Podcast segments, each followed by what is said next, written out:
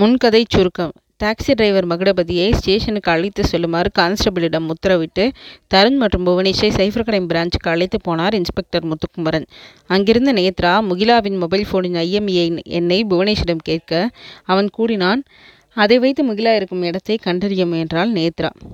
சூழ்நிலையை இயல்பான நிலைமைக்கு கொண்டு வர புவனேஷை ஒரு சிறு புன்னகையோடு பார்த்தாள் நேத்ரா. முகிலாவோட மொபைல் ஃபோனின் ஏம் ஐஎம்இஐ எண்ணை நீங்கள் சேவ் பண்ணி வச்சுருந்தது பாராட்டப்பட வேண்டிய விஷயம். ஏன்னா பொதுவாக நம் நாட்டில் நூறு கோடிக்கும் மேலான மொபைல் ஃபோன்கள் உபயோகத்தில் இருந்தாலும் அதை உபயோகிக்கிற பல பேருக்கு ஃபோனின் ஐஎம்இஐ நம்பர் தெரியாது. அந்த நம்பர் இருந்தால் தான் காணாமல் போன ஒரு ஃபோனையோ நபரையோ கண்டுபிடிக்க முடியும் என்ற உண்மையும் அவங்களுக்கு தெரியாது.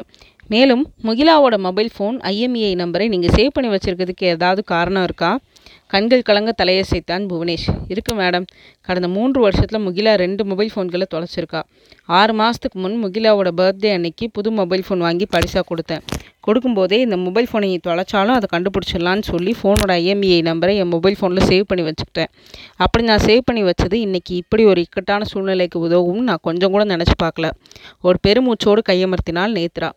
மிஸ்டர் புவனேஷ் நீங்கள் கவலைப்படாதீங்க. இன்றைக்கி தொலைத்தொடர்புத்துறை ரொம்ப நவீனமாகி இருக்குது முகிலாவும் அவங்களோட மொபைல் ஃபோனும் இருக்கிற இடம் ஏதுன்னு இன்னும் ஒரு ஒரு சில நிமிஷங்களில் நமக்கு தெரிஞ்சிடும். முத்துக்குமரன் திறமையான போலீஸ் அதிகாரி உங்கள் முகிலாவை எப்படியும் கண்டுபிடிச்சி கொடுத்துருவார். நீங்கள் கவலையே பட வேண்டாம். தயக்கமான குரலோடு குறுக்கிட்டான் தருண். மேடம் இந்த ஐஎம்ஏ நம்பரை பற்றி நானும் கேள்விப்பட்டிருக்கேன். என் மொபைல் ஃபோனுக்கான இந்த ஐடென்டிட்டி நம்பர் வேணும்னா நான் என்ன செய்யணும்? வெரி சிம்பிள் உங்கள் மொபைல் ஃபோனிலிருந்து ஸ்டார் ஹேஷ்டேக் ஜீரோ சிக்ஸ் ஹேஷ்டேக்னு டைப் பண்ணினா போதும். உங்களுக்கான ஐஎம்ஏ ஐடென்டிட்டி நம்பர் வந்துடும். ஒரு பத்து நிமிஷம் வேலை தான் இது.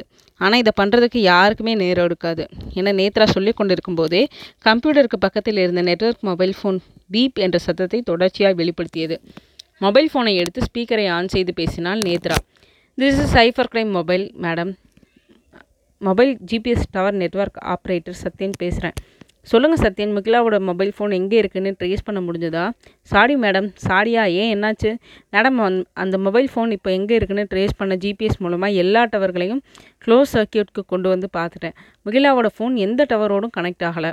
எனக்கே ஆச்சரியமாக இருக்குது அந்த ஐடென்டிட்டி நம்பரை மறுபடியும் ஒரு தடவை சொல்லுங்கள் எதுக்கும் செக் பண்ணிக்கிறேன். தனக்கு பக்கத்தில் இருந்த துண்டுச்சீட்டை எடுத்து ஒவ்வொரு எண்ணாய் படித்தால் நேத்ரா. நம்பர் சரிதான் மேடம். ஆனால் டவரோட கனெக்ட் ஆக மாட்டேங்குது. மிஸ்டர் சத்யன் சொல்லுங்கள் மேடம்.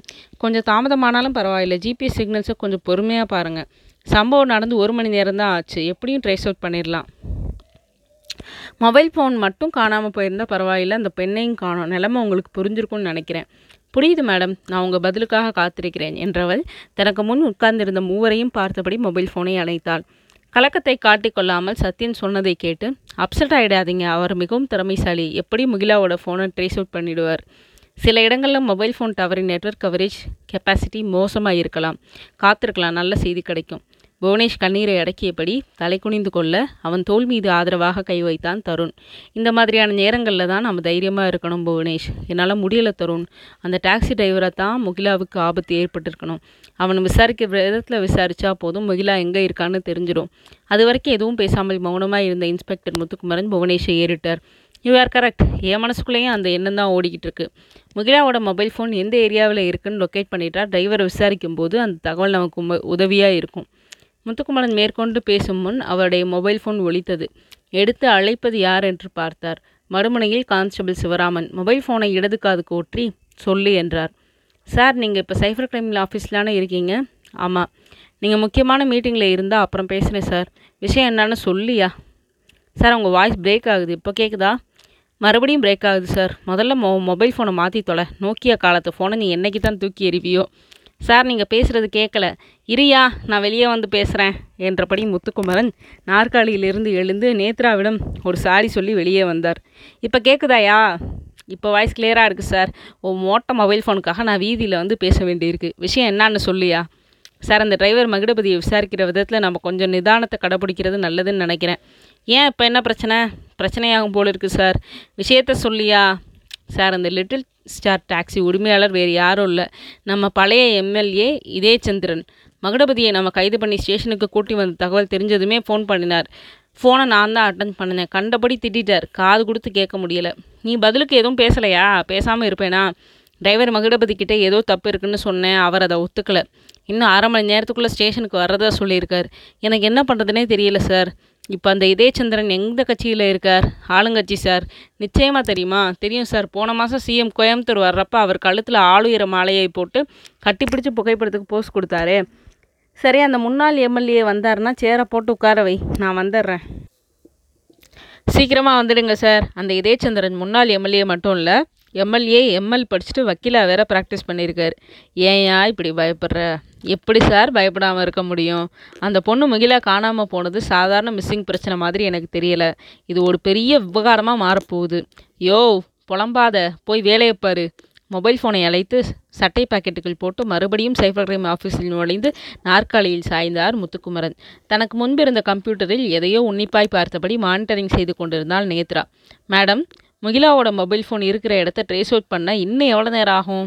கேட்டார் முத்துக்குமரன். எப்படியும் ஒரு மணி நேரத்துக்கு மேல் நீங்கள் காத்திருக்க வேண்டியிருக்கும். உங்களுக்கு ஸ்டேஷனில் ஏதாவது முக்கியமான வேலை இருக்குதா? என்றாள் நேத்ரா.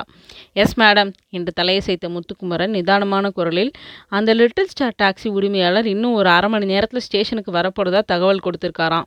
அவர் ஒரு முன்னாள் எம்எல்ஏ. இப்போ ஆளுங்கட்சியில் இருக்கார். அவர் ஏதாவது பிரச்சனை பண்ணலான்னு கான்ஸ்டபிள் சந்தேகப்பட்டு ஃபோன் பண்ணினார். புவனேஷும் தருணும் இங்கேயே இருக்கட்டும். நான் போயிட்டு வந்துடுறேன். இதை கேட்டதும் பதட்டப்பட்டு எழுந்தான் புவனேஷ். நோ சார் நானும் தருணும் உங்கள் கூட வர்றோம். அந்த டாக்ஸி உரிமையாளருக்கும் முகிலா காணாமல் போன விஷயத்துக்கும் ஏதோ சம்மந்தம் இருக்கும்னு நினைக்கிறேன். தருணும் தலையாட்டி ஆமாம் சார் எனக்கும் அந்த சந்தேகம் வருது. நாம் மூணு பேர் ஸ்டேஷனுக்கு போவோம். டிரைவரை காப்பாற்றுறதுக்காக டாக்ஸி உரிமையாளரே போலீஸ் ஸ்டேஷனுக்கு வர்றாருன்னா வலுவான காரணம் இருக்கணும். உங்களுக்கு அந்த சந்தேகம் இருந்தால் என் கூட ஸ்டேஷனுக்கு வாங்க. அவர் என்ன சொல்கிறாருன்னு கேட்போம் இருபது நிமிட பயணத்தில் ஸ்டேஷன் வாசலில் ஜீப் நிற்க மூவரும் இறங்கினர். முன்புற அறையில் உட்கார்ந்திருந்த கான்ஸ்டபிள் சிவராமன் முத்துக்குமரனை பார்த்ததும் வேகமாய் வந்து கிசுகிசுப்பான குரலில் சார் அந்த இதயச்சந்திரனும் இப்போ தான் வந்தார். உங்கள் அறையில் உட்கார வச்சிருக்கேன்.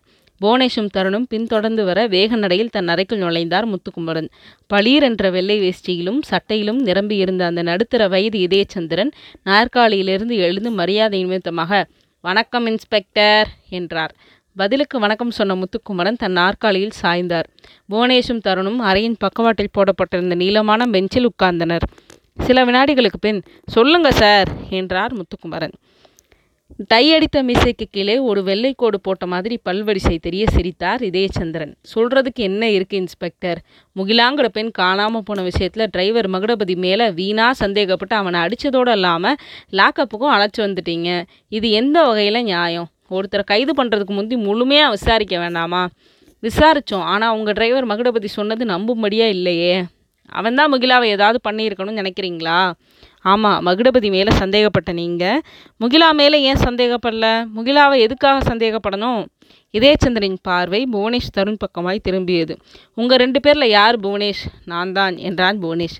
தம்பி முகிலாவுக்கு உன கல்யாணம் பண்ணிக்கிறதுல இஷ்டமா? இது என்ன கேள்வி? இஷ்டம் இல்லாமலா புறப்பட்டு வந்தா? இதயச்சந்திரன் சிறு சிரிப்போடு குரலை தாழ்த்தி தம்பி நான் ஒரு உண்மை சொன்னால் நீ தப்பாக நினச்சிக்க மாட்டியே? அவரை உஷ்ணமாய் பார்த்தான் புவனேஷ். என்ன சொல்ல போகிறீங்க தேச்சந்திரன் இன்னமும் குரலை தாழ்த்தி சொன்னதை கேட்ட புவனேஷின் இதயம் தடம் புரண்டது.